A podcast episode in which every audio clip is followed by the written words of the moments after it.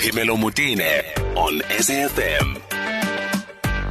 So there are communities that I've been very concerned about, and I've shared this on this platform, that I'm worried about living spaces, because not everybody is able to, for instance, isolate. Not everybody is able to have that proximity, that space given for you to protect yourself. And one of which is informal settlements, where I think we are all very worried about what's going to happen should the virus spread itself in those spaces. So joining me to discuss all of these concerns and more is President of Abahlali baseMjondolo, Sbu Zikode, who is on the line with me. Good afternoon, and thank you so much for joining us this afternoon, Sbu. Good afternoon to you, and good afternoon to all your listeners. Thank you for inviting us. It's a difficult time, Sbu, and I've been concerned about how are we going to manage confined spaces like informal settlements. What are your concerns?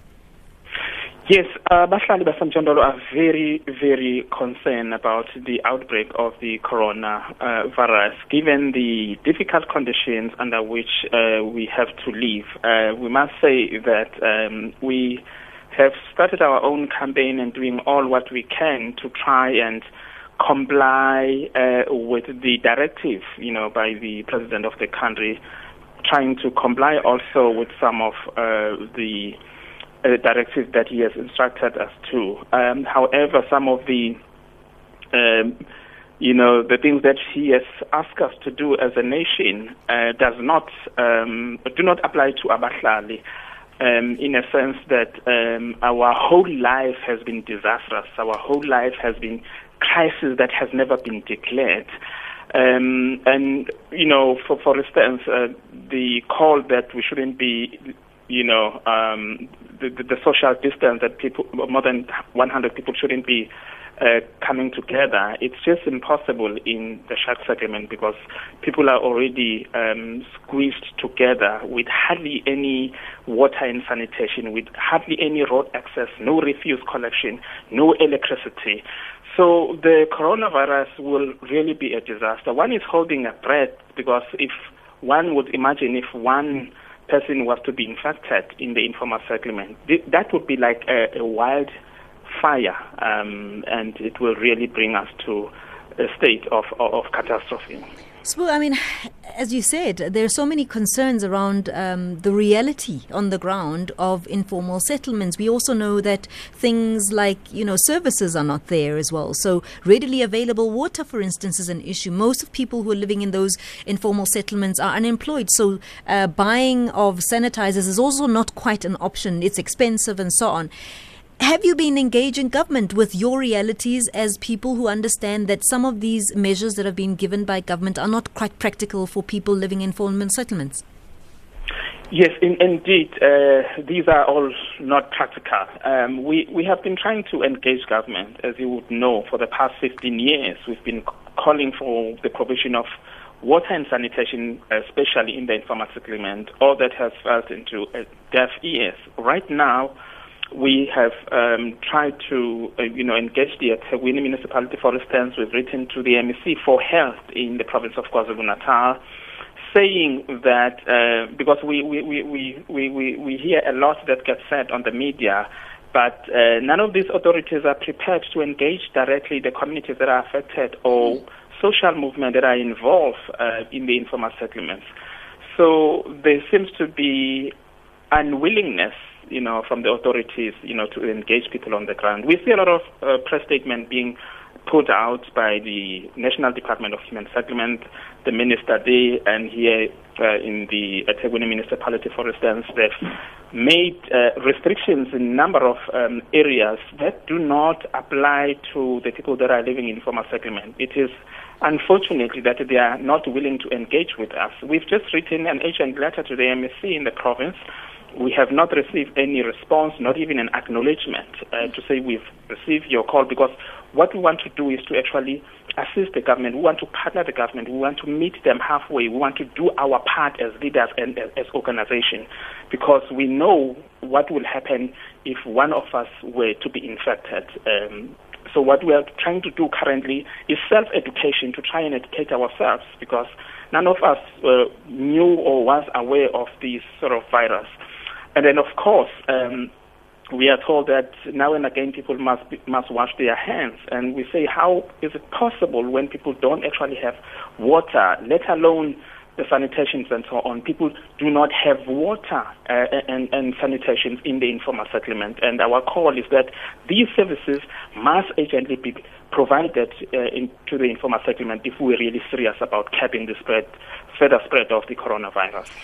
So it's quite a concern what you've just said, and I'm wondering on the ground right now how people are conducting themselves. You are on the ground.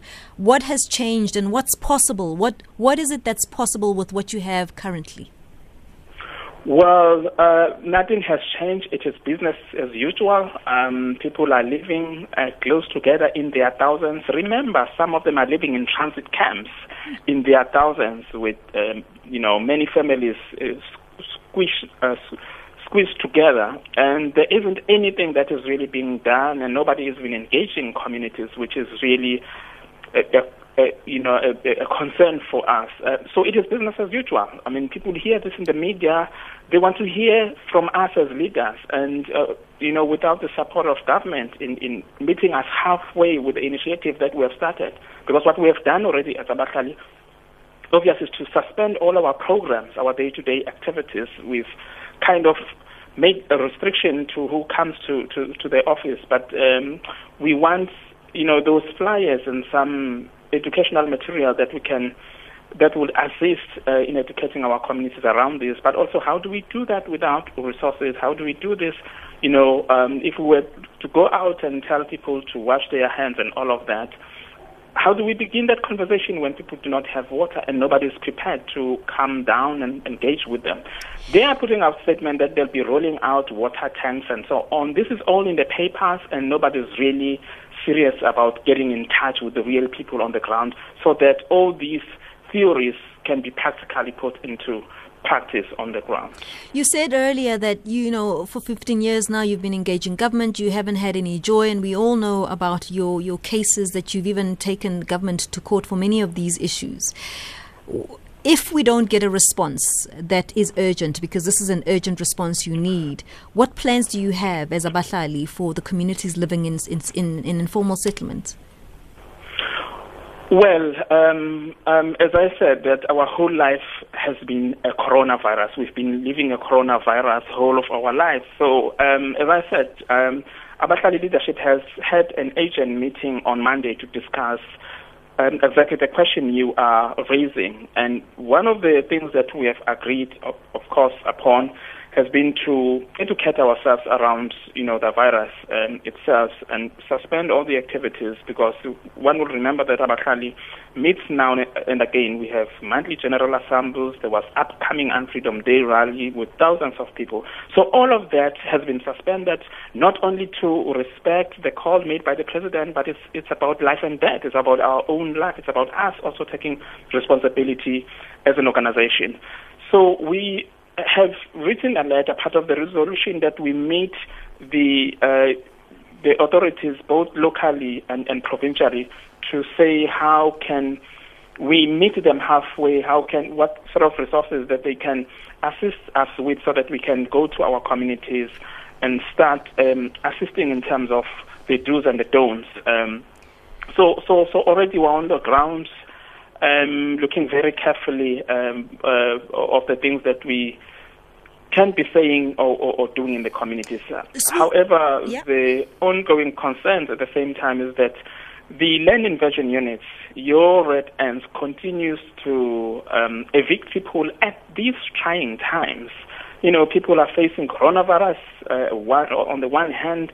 The eThekwini municipality's land invasion unit continues to tear down people's homes, making them much more vulnerable. So we are in a state of crisis, but then our worry is that the president has made a call. Now, if local authorities cannot themselves comply and defy the very same national directives, is a cause for concern. How do you expect then ordinary people to be, shying away from mass gatherings if the eThekwini, for instance, continues to send 17, 20 vehicles full of security guards, to go and tear people's homes down?